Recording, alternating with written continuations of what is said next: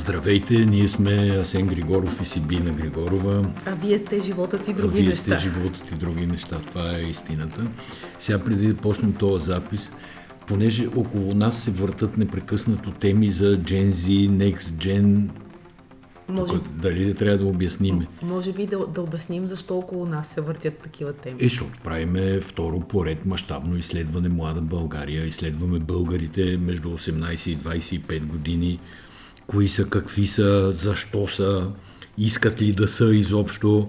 В Там известен е... смисъл темата сами си я избрахме, но от друга страна и тя леко ни връхлита, тъй като част от екипа, с който работиме в тази възраст, Така ли? на Z-тата. И всъщност за първи път има толкова голяма разлика в поколенията, защото ние сме най-различни хора. Там има милениалс, има екс. Гледай сега моето поколение колко е глупаво. Може да се казваш екс? Ти вече си екс, когато, когато го говориш, разбираш? Да, сигурно. бейби бумарите преди това. Много различни поколения, които обаче се приличат в това, че трябва да са независими, самостоятелни, да се борят и сега изведнъж из- идват едни джензита, леко нежни, леко нещастни, малко депресирани, с любовни мъки, но пък смятат, че всичко ще бъде наред, че на тях им се полагат някакви неща, които трябва, каквото им се полага, трябва и да им се даде. И на мен ми харесват. В смисъл, завиждам им в известен смисъл, че могат така да подходят към живота. През Инстаграм ме намери една шотландска органистка.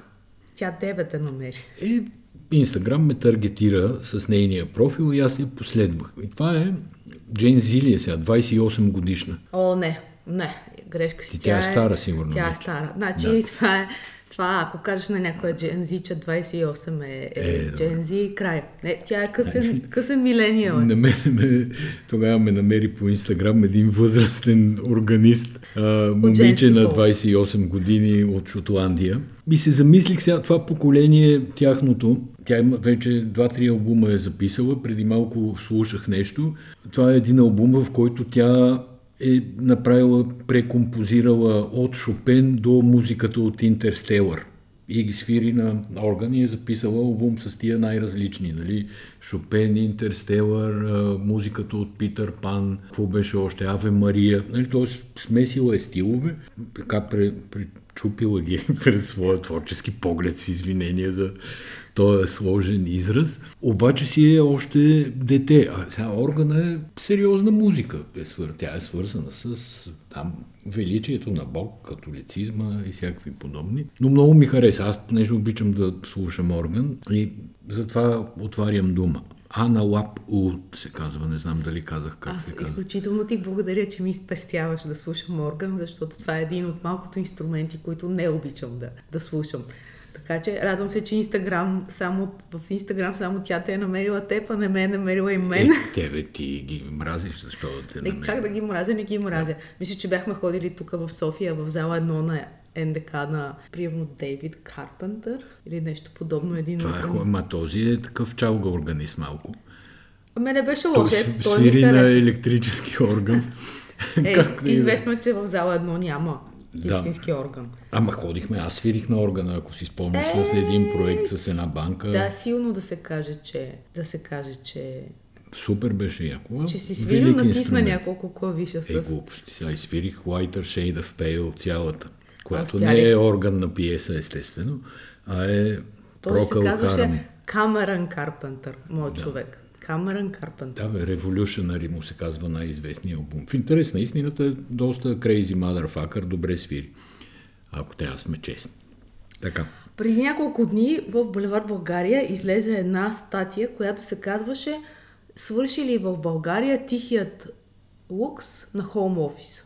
Просто статия с няколко мнения вътре, в които хора от IT средите или свързани с обяви за работа от пак в тези среди обаче, коментират как се променя пазара. И имаше въпроси дали има а, свиване на търсенето и естествено за, за хоум офиса. Тезата беше, че работодателите лека по лека се опитват да върнат хората обратно в, на работните им места. Е, да, за да имат контрол върху работния процес. И тази статия, тази статия предизвика някакъв чутовен скандал след, сред, в средите на хората, които трябва да се върнат в офисите. И всъщност установих, че това е следващата голяма, голяма битка, която тя от тези невидимите малки фронтове, но която ще се проведе, защото рано или късно в много професии, които в момента си могат все още да функционират като хоум офис, нали не говоря за касиерките mm. на Lidl или на... И хората си харесват на домната работа и нямат, никаква, нямат никакво желание да се връщат. А тези, които са се върнали, изживяват нещо като мини шок, в който преоткриват колегите си по нов начин. Като шумни, несъобразяващи се с околните, пиещи а, шумно вода, разхождащи се по коридорите. Тоест човек се е изнежил, създал си е вече в последните години някакъв ритъм и рутина и няма никакво желание да излезе от нея. И много ме впечатли един коментар на един човек, който казва, готов съм 500 лева по-малко да ми дават, само и само да не ходя в офиса. А един друг му каза, гледай, аз съм в провинцията, т.е. той работи за някаква компания тук в София, обаче се е преместил в провинцията. И казва, ако трябва да идвам до София, това означава да си взимам квартира, да имам много, по-висок, много по-високи разходи за живеенето в София. Казва, аз 1500 лева по-малко съм готов да взимам. Им, защото ще ги спести. Сега, този въпрос естествено има силен структурно-економически елемент, защото поради ниското, ниските нива на лихви, голямото кредитиране, много хора изпонапостроиха офис площи. Има огромни офис площи, които, честно да ти кажа, не виждам кой ще ползва. Тук няма бум на чужди инвестиции, няма бизнес експлозия някаква от хора, които инвестират.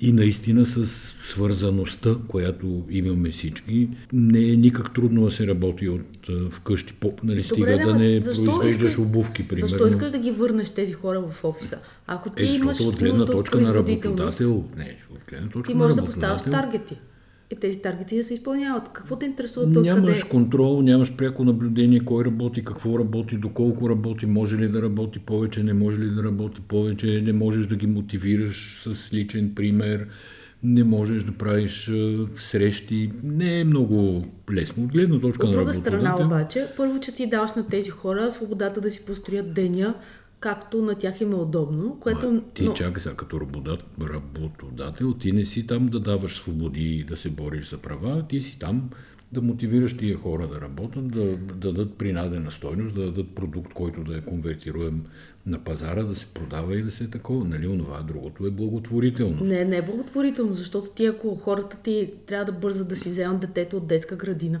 или ако трябва да тичат до вкъщи, за да си разходят кучето.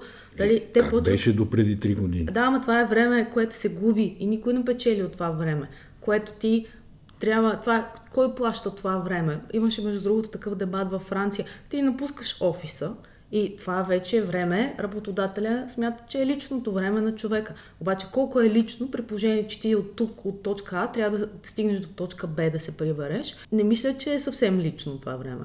Ами... Тоест, Тоест имаш едни два часа. Го и от обратната страна. Ти за да получаваш заплата, трябва да се преместиш от точка А до Ама точка ето, че Б. се видя, че може иначе да трябва се да дойде някой у вас да ти носи парите вече.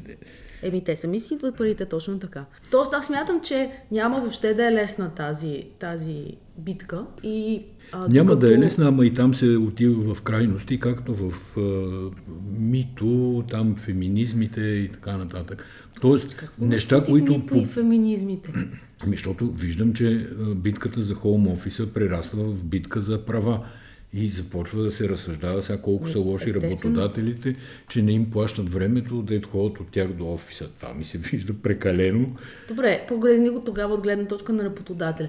Ти пестиш ужасно много разходи. Например, кафета, чистачки, отопление, всякакви други неща, столове, амортизации, бюра които можеш и да си, си купил 2000 в... квадрата офис, офис и го изплащаш, Еми, какво спестяваш? Тогава не знам какво спестяваш, ама пак спестяваш от казвам, режийните е разходи по някакъв начин. Въпрос. А, излизам по твоята логика, че връщането в офиса е за да си оправдаш покупката, инвестицията. Е, в... не, не, не излизам. Това е просто един от многото аспекти на връщането в офис. Тоест на спора за връщането в офиса. Но прочетете там статията, бе, тя статията е едностранна. Статията показва само гледната точка на хората, които които искат да си седат вкъщи. Не, обратно, тя не е от гледна точка на, да на служителите. Тя е от гледна точка на тези, които предлагат работа. Тоест пазара на, к- на какво Еми, настроение. значи, ето, прочетете статията, там има, предполагаме, шерната някъде по нашите Да, няма какво канали. да я четат, аз си ме разказах вече. Така е? Шегувам се, Добре. да. да. Може ли да се стигне до нови избори в София? Сега тази теза се лансира през три дни, като Зависи какви. Има именно. избори за общински съветници, има избори за кмет. Сега на кмета очевидно се опитват там БСП-та, да, които не са точно БСП-та в София. Те са полу-Радев, полу-БСП, те са някаква мек хибрид е това. да, копродукция там и опитват се да му намажат ските. А, гледам, че съда не мога да кажа дали помага всъщност. Може и обективно да е така. Те са, защо го обсъждаме изобщо? Те са броили съда Протоколи. по жалба на тази, как беше? Ваня Григорова. Ваня Григорова. Броили са 10% от бюлетините. Не от бюлетините, от протоколите. От протоколите, да. Открили са разминаване, къде е имало флашки, къде нямало флашки. За мен тази материя дойде страшно сложна.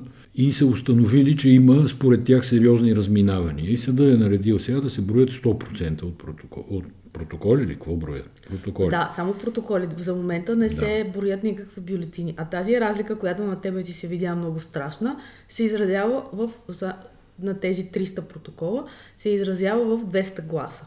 Да. Така че Не, това на мен нищо не ми се струва нищо страшно, нито не е страшно. И Чета всъщност къде идва проблема? говорят. Проблема идва в това, че те не позволиха на машините сами да си отпечатат протоколите. Е, именно, именно. Защото всъщност сега се То не е разчита... случайно, защото нали, за да могат да правят това, което правят сега, не позволиха на машините. Изобщо машините бяха яко опраскани и това доведе до съответните неразбори.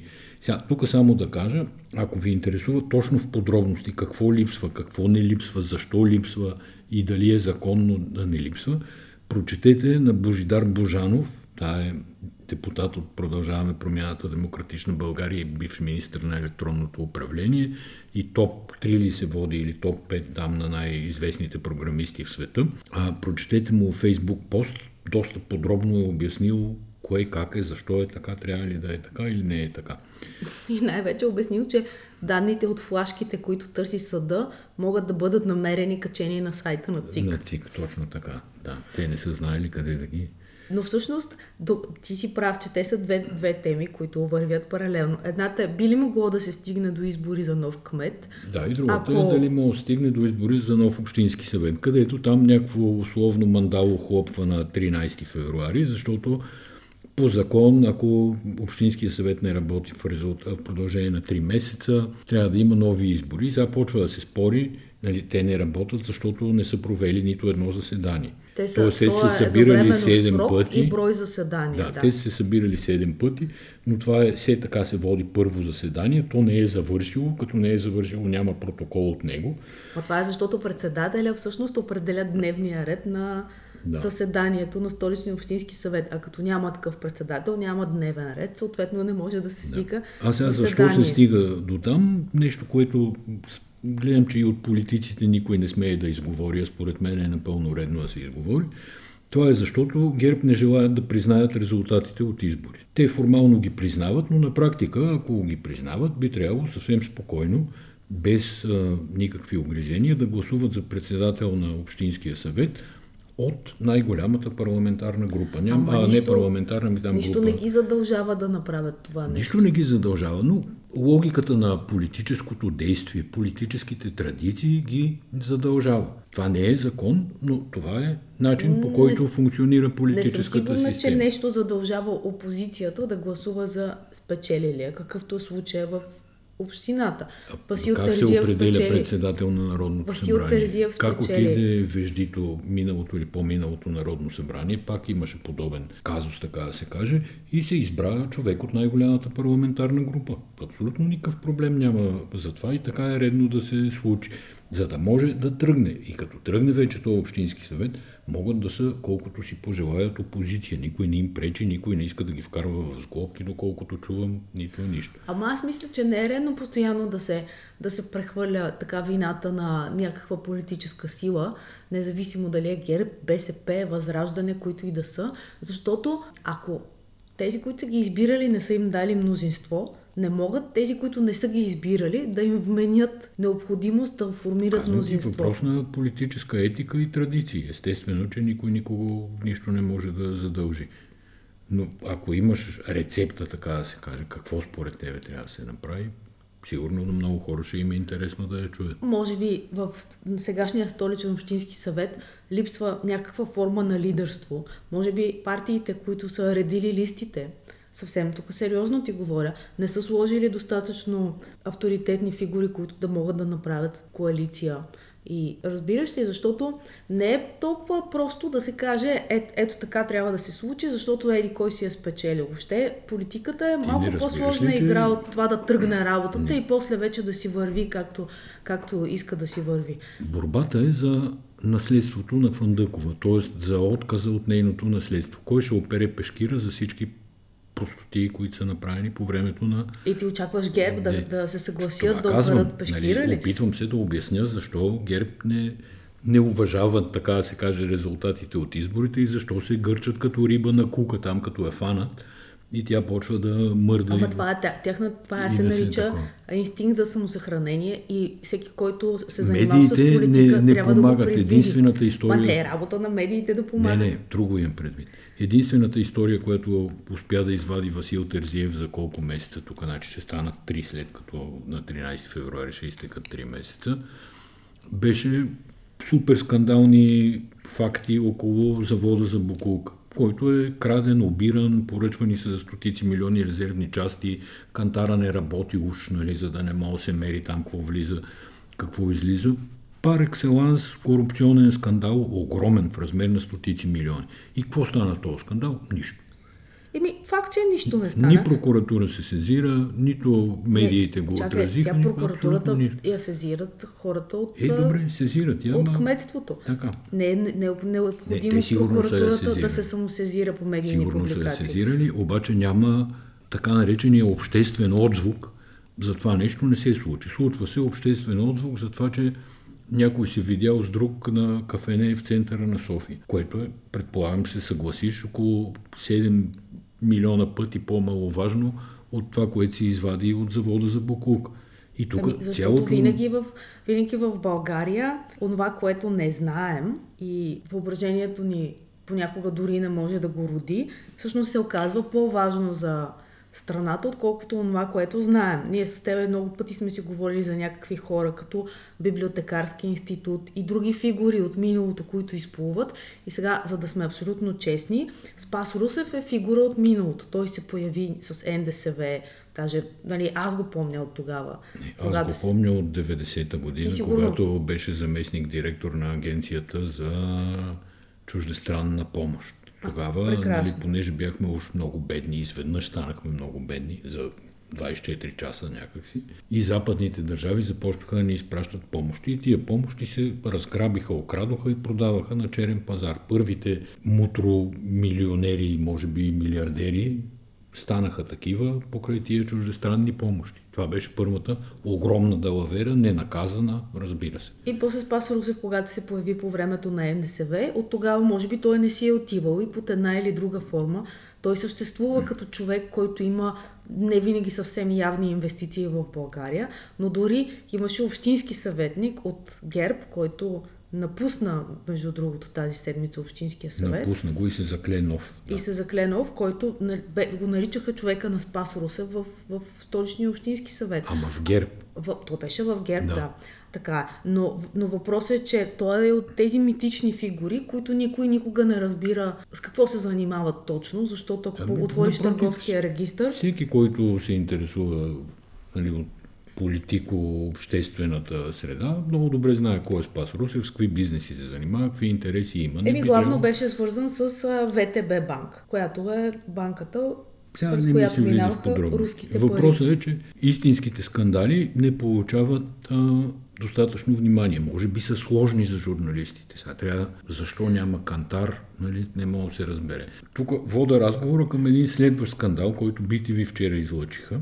Т.е. ето обърнато е някакво внимание все пак, за цената по която различните болници купуват лек- лекарствата за онкоболни. И сега аз защо се възмутих толкова и защо обърнах внимание? Първо, имаше предложение от страна на ППДБ, да се гласуват централизирани търгове, на които да се купуват всички болници я купуват през здравната каса на една и съща справедлива търгова цена онколекарство. Това беше яко отхвърлено от Възраждане, ДПС, ГЕРБ, всичките. Но проблема, разбира се, не се решава. И ония ден слушам един репортаж по май къде съм го слушал? А, слушал съм го, да, по BTV радио, когато си анонсираха материала, където те бяха записали някакъв изключителен наглец вносител на онколекарства, който твърди, че 28 пъти по-високата цена може да била неморална, но не била незаконна и той нямал ангажимент да пази обществения морал.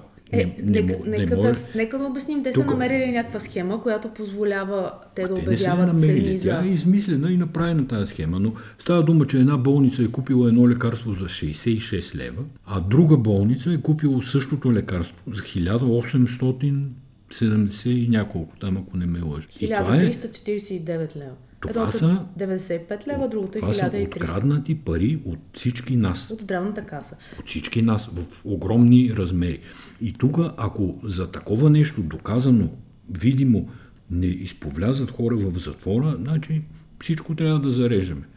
Добре, мога ли да кажа нещо? Първо да обясня Абе, защо това е възможно. Нещо, и тази... се опитваш сега да ги оправдаваш. Не, не ги оправдавам. Напротив, просто искам да обясня как е възможно едно лекарство да се продава 28 пъти наценка, понеже мисля, че това не стана ясно. А именно те регистрират лекарства на, на определена цена. цена. Тази цена, според обясненията на дистрибуторите, им въжи за цяла Европа. След това обаче не са длъжни да продават на тази цена. Те могат да продават и да се явят на търгове под себе стойността, това не е себестойност, всъщност, под, под тази регистрирана, регистрирана цена. Но те регистрират висока, защото нямат право да продават на повече от 10% над регистрираната цена. И те сега идва, примерно, регистрира на 10 спирин, лева наценка не 10%, 10 лева наценка Добре. на тази цена има право. Регистрираш аспирин за 1000 лева. И после може да го продаваш и на 80 викаш, айде от мене да мине, че го продавам за 5,50. Само, че, искам, нали, обясня го само заради фактите. Ама коя държава допуска такова нещо? Те, друго исках да ти кажа, че трябва да, трябва да признаем, че той има заровено много голямо куче, защото когато управляващото мнозинство и беше пред истинска криза с реален риск да падне кабинета. Това за кой пост беше? Когато се за здравната а, каса. Когато се решаваше кой да бъде подуправител на здравната каса. Именно, да. Тоест, там са, според мен, много интереси на много хора с огромен политически лобизъм и връзки. И просто аз дори се очудвам, че тази тема успяла да пробие в, в, в BTV. И сега да се стигне до обществени поръчки за лекарства, които да се плащат, независимо, че в частни болници, но се покриват от здравната каса, според мен е абсолютно задължително. Да, и, тук е добре да се види е болницата, различни частна, патриоти, или, като е? Възраждане, като има такъв народ, те как са гласували, защото изведнъж се оказва, че те, те са... гласували срещу това, да. Те са гласували в полза на далавераджиите. Точно така. Но, но е хубаво и да почне да им се търси сметка. И т.е. когато има подобни гласувания, като отиде Костадин Костадинов по телевизията, да не го питат някакви глупости за аз съм българче и учебниците по литература, ами да му държат сметка за гласувания, според мен. Ми не му държат, питат го за глупости, както видя оная вечер по панорама. Видях, да. Така, сега писала си тук убийството на Пейо. Та не знам какво имаме да кажем там. Страшно грозна грозна е никаква дума, мека дума. Това История, беше една, една от темите, е, беше една от топ темите. Така, така е. изненадваща бих казала. Понеже ние сме свикнали тези, този тип престъпления да са част от периферията на, на обществото или някакви хора, които са не до там образовани, не до там а, публични, а всъщност тук е казус е интересен, защото този Пейл, който всъщност е мъжа жертва, излязоха много негови приятели да говорят, много се разбра за това момче и човек се чуди как един интелигентен човек успява да попада в, в този капан, в тази ситуация и накрая по толкова нелеп начин да си отиде. От друга страна, майката, която се смята за физически извършител, дъщерята за помагач. Бе, нали, кажа, това като са гледах видеото, не бих заложил коя е физически извършител. Е служител на, и двете са го служител на външно министерство. Сега ние зададохме много въпроси към външно министерство, на които те още не са ни отговорили. Включително дали тази жена, за която има доста истории в миналото. Тя е била консул в Тайланд, там си е тръгнала след един скандал, като е обвинила посланника в а, Мито, любимата ти тема. Mm. Освен това, изведнъж има някаква такава дълга кариера, която е малко странна. Майка и да кажем е била назначена, докато е била консул в Тайланд. Майката също е участвала. Там имала е някаква длъжност майката в Тайланд. На майката. Бабата се едно, да. да.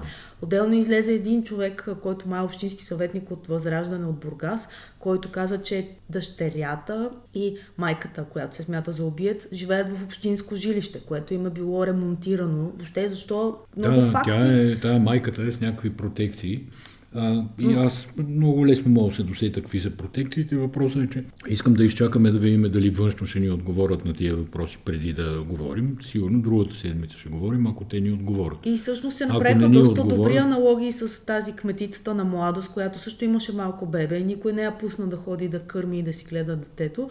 Докато... При положение, че она не си го и кърми, се оказа, то е някъде друга да дете. Говори за, за, за криминалния случай да, в да. София. Да, май, майката беше задържана, дъщерята беше освободена под домашен арест, при положение, че има убийство. В същото време се появява още един човек, който нали, твърди, че и той едва ли не е бил заплашван. Доста, доста такава, не знам, много затискаща история, потискаща, но излезе една друга тема от нея, която ние винаги в България говорим за мъжете насилници. И има ужасно много мъже насилници. Но в същото време се развива и една паралелна сюжетна линия, която е за този убийствен матриархат, в който в семействата присъства по една или свекърва, или тъща и всъщност трови целият живот на тези хора, включително и по физически начин, унищожават се съдбина на цели хора, които не могат да скъсат пъпната връв просто с майките си. И тук аз преди време бях правила интервю с един психолог, Огнян Димов се казва, и той го определяше, той беше работил във Франция, по принцип се по нали, теорията е, че французите са много близки като менталност до българите и заради това се използват някои примери от там от тук. И той беше казал, че този това отсъствие на мъжа в семейството, такова силно, е много характерно за България, много поврежда, много поврежда семействата, децата и не трябва да се допуска. И всъщност сложих случая Пейо заради психологически аспект на, на, на този случай, а не толкова заради криминалния, за който няма какво да кажем. И тук идва още един такъв случай от миналата седмица. Тя беше доста странна седмица за едно 13 годишно дете, което родителите му го разкарват из Южна Америка. Америка, то не ходи на училище или ходи в някакви нелицензирани училища и в един момент то просто не иска да живее повече с родителите. Така, и, и родителите му се прецакват яко, като го пускат за коледа да се върне до България. Те преди това, те като се местят да. от едно място на друго и дават пълномощни, пускат го. В крайна сметка това дете не иска да се върне и когато отива на, на границата, на граничния пункт не мине пункта ми гишето, контрол, да, точно така. И то казва на полицаите, че не иска да отида с майка си и баща си.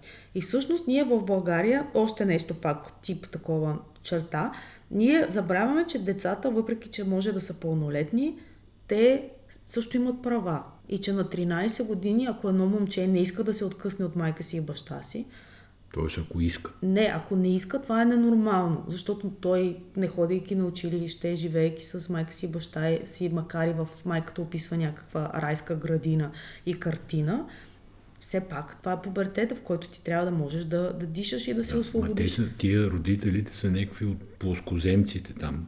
5G, да. Да, 5G, гледат да не ги фанат клетките на 5G. Но има много такива хора, нали? България е пълна с такива И сега хора. майката се изживява... Но все пак си дават децата на училище. Майката се изживява като някакъв факел на борбата срещу Истанбулската конвенция по неизвестни причини. Е, това беше всъщност най-слабото да. и място, че тя пише, че всичко това се случва в нейните много дълги параграфи във Фейсбук, за да може да се приема в България Истанбулската конвенция. Искам да питам тази жена, Откъде добива това самочувствие? Да, тя за какво се мисли? да. За и за да, коя се мисли? За да, за, да, да, за да реши, че около нея, около нейното семейство би могла да се организира държавната машина, за да приеме Истанбулската конвенция. Която няма да се приеме в следващите 50 години. Е, особено Това с възраждане в парламента, които ще се Не, търкалят решение там. на Конституционния съд изобщо Точно няма така. обществена среда и това няма да се случи. Но ето Очевидно, сега че- Деса, Деси Атанасова, като отиде в Конституционния съд, може пък малко да повлияе на някои хора там. Като Сега, жена. Като си говорим за властни жени, ние малко от а, абстиненция такава по сериали, дето нали, аз гледам един в а, Apple TV, ти гледаш, т.е. двамата гледаме а, истински детектив по HBO, но те излизат на час по лъжичка, Е, разбирай аз мислех, на- че ти ще говориш за подкаста на доктор Стаменов и менопаузата. Ще кажем. Добре, чакай, то това пак е с жените свързано, гледай. Та, в абстиненцията пуснах да видя някакъв сериал, който се оказа бая интересен, защото по Netflix, нали, те там ще други дават а, целите сериали, не се налага да чакаш една седмица един епизод, който се казва Гризелда. Е, той тук що излезе.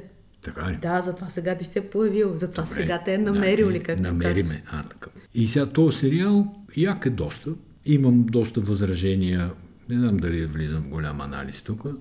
Но в края на краищата да кажем, че е правен по, действи, по съдбата на действителна личност. Тази не е като кралицата на винетките измислена, а е кралицата на дрогата в Майами, абсолютно истинска. И само да кажа, че Гризелда Бланко. Гризелда Бланко, само да кажа, че с нея се свързват официално над 200 убийства. 200. Да, се, сериала обаче има нещо, няма да разказвам сериала, тук не си спирайте подкаста за тези, които вече се страхуват от мен, обещавам, но има нещо изкривено в него, защото първо тя играе София Вергара, влиза в ролята на Гризелда Бланко, това е нещо, което всеки може да си прочете, нали, нищо не Да, издавам, добре. е. Между другото, много добре преобразена, много така пламенна, но през цялото време има едно фаворизиране на начина по който тази жена Добре, че разкажеш не, сериала. няма. Мълчи. Само да кажа, че истинската Гризелда Бланко. Нали. София Вергара е красавица. Истинската Гризелда Бланко е някаква баба, уникална селянка. Чакай сега, преди да е баба, тя е била не баба. Добре, като не баба, пак е била уникална селянка с квадратно лице, ниска, Точно дебела. така. Ето това е проблема на сериал. Че той Да. захаросва образа на Гризелда Да. Бланко, прави едва ли не независима феминистка, нищо, че ходи след, след нея има трупове. И, и това не ми харесва. В крайна сметка те говорят за нарко- наркотици, за картели и за убийство. Няма да кажа нищо повече. Това не са хубави неща. И е добре, и е добре ние да не ги фаворизираме. Да не казваме, че страшната жена Women Power ли там как? Girl Power. Girl Да, Power. става като трепеш. И, и всъщност тя не трепе само лоши хора. Да, но сериала е супер, добре не, сниман. не е супер. и- Значи, аз му Добре, давам не е 6 от супер. 10. Интересна е темата, защото всъщност винаги, когато се говори за наркокартел, то от създателите на наркос сериала, и когато се говори за наркокартел, се говори за Пабло Ескобар. Значи истинската Гризелда Бланко вкарва кокаина за първи път в Майами, края на 70-те години мин- на миналия век. Обаче- И от, оттам всъщност тръгва историята. Всъщност тя работи с Ескобар, тъй като аз прочетох историята Добре, й, чакай което сега, не е показано чакай. във филма и няма да се види във филма. И, и това е другото преувеличаване. Тоест, те тук нарочно махат образа на останалата част от големите наркобосове, за да я величаят още една идея. Трай, Нея.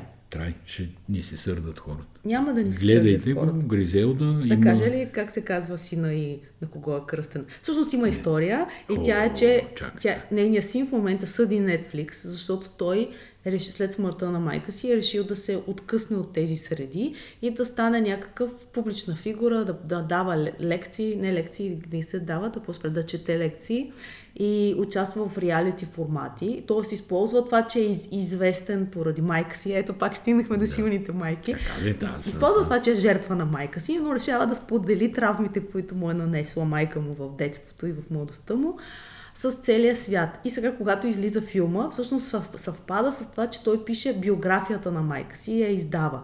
И мисля, че се сърди за това, че част от биографичните неща от книгата влизат в сериала, въпреки че сериала не държи много истинската история, сравнявайки я с това, което прочетох в Казахте, ще разкажеш на хората Википедия. сериала, няма ни слушат не, подкаста казвам, вече. Ма казвам че има съдебно дело за, за сериала в момента. Е, сигурно. Що да не изкара някой лев? Бе, обикновено не изкарват. Около всеки такъв по-истински случай тече по едно Ще дело. изкара. Така, тук доктор Стаменов и менопаузата, изключително любопитна тема. Трябва, да, трябва да призная, че накарах Асен, два дни му се молих да изгледа едно видео. И му казвам, че е видео за менопаузата, той ми вика, бе, я се маха от тук.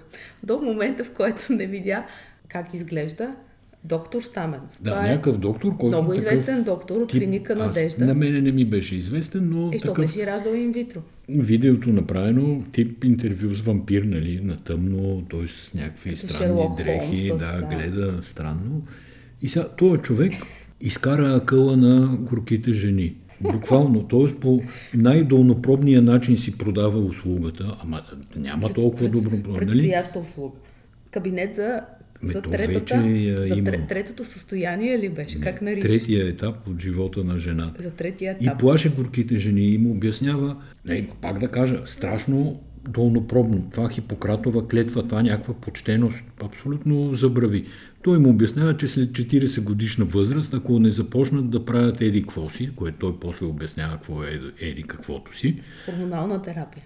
Така, те ще се приличат на мъже. И защо им е не, надявам се да не ни слушат деца, нали? Първо каза, че да. са потяли като, като пухове, които се пекат, да. но забравих да За какво им било това След влагалище? Че били вече, като косатки. Да. После каза, мили жени, на вас влагалището вече не ви трябва. Да. След това каза, забележете, всички жени започват да приличат на мъже. И, и това продължи, този, този апокалиптизъм продължи значи, в това е много минути. Илиенци, нали, то е част от една тема и с здравната каса и с лекарствата и подобни. Нали? Целият отвратителен цинизъм, в който се е превърнала медицината в България. Отдолу е подредил първите десетина, 15 коментара са нали, очевидно фалшиви. Браво, доктор Ренчев, не е ми къвто там беше. Стаменов. Но то все е същата работа.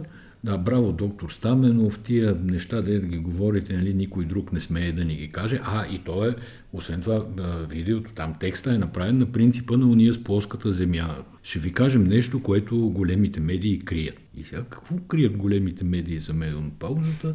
Нещо нали, за Тексас да, нямаше. Не става ясно. Ми не ми се видя честен човек така да ти кажа. Дали е добър човек или не, не знаем. Не. Няма никакво значение. Има Въпросът е, че българската медицина... По... Значи, това значи, че ти ако отидеш Абе, при него... да кажа за мен полза. Чакай да ти кажа аз, за търговията. Ако отидеш при него, той ще ти изкара къла, ще каже, че тук те вземаш тия 280 хапчета да нагълташ еди какви си хормони, там гълтат ли ги, не знам какво ги правят или ти ги инжектират или нещо подобно. И това е кондишън, нали, то състояние не може да се излекува цял живот.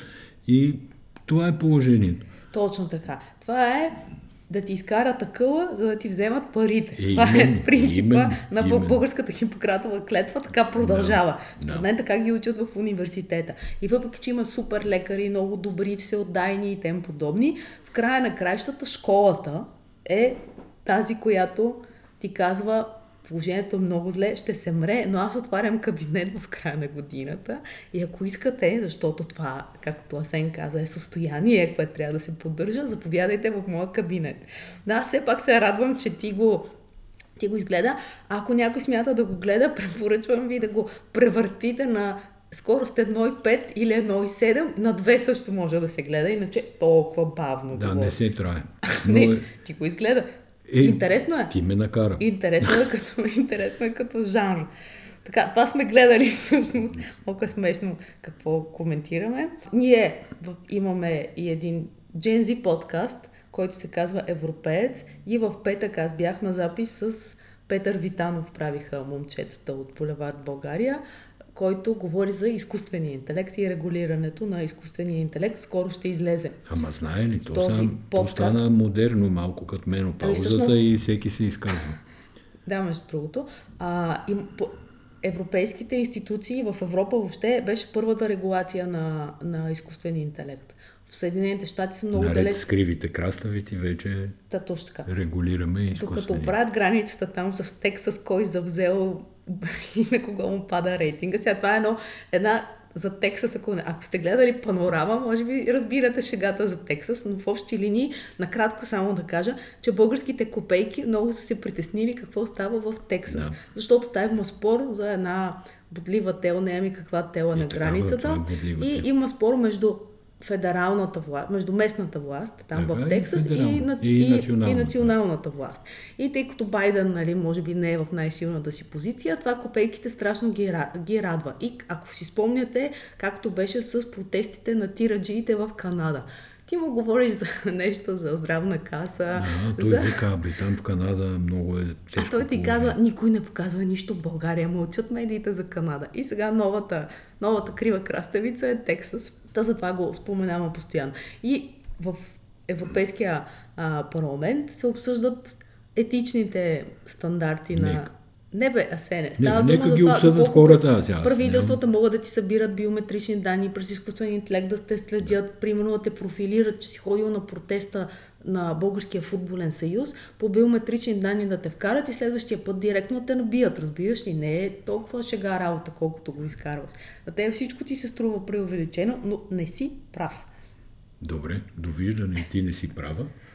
Много ми беше приятно иначе да си говорим. Това беше подкаст епизод 161, който, освен да го наречеме жени, по друг начин не виждам. Добре. Чао!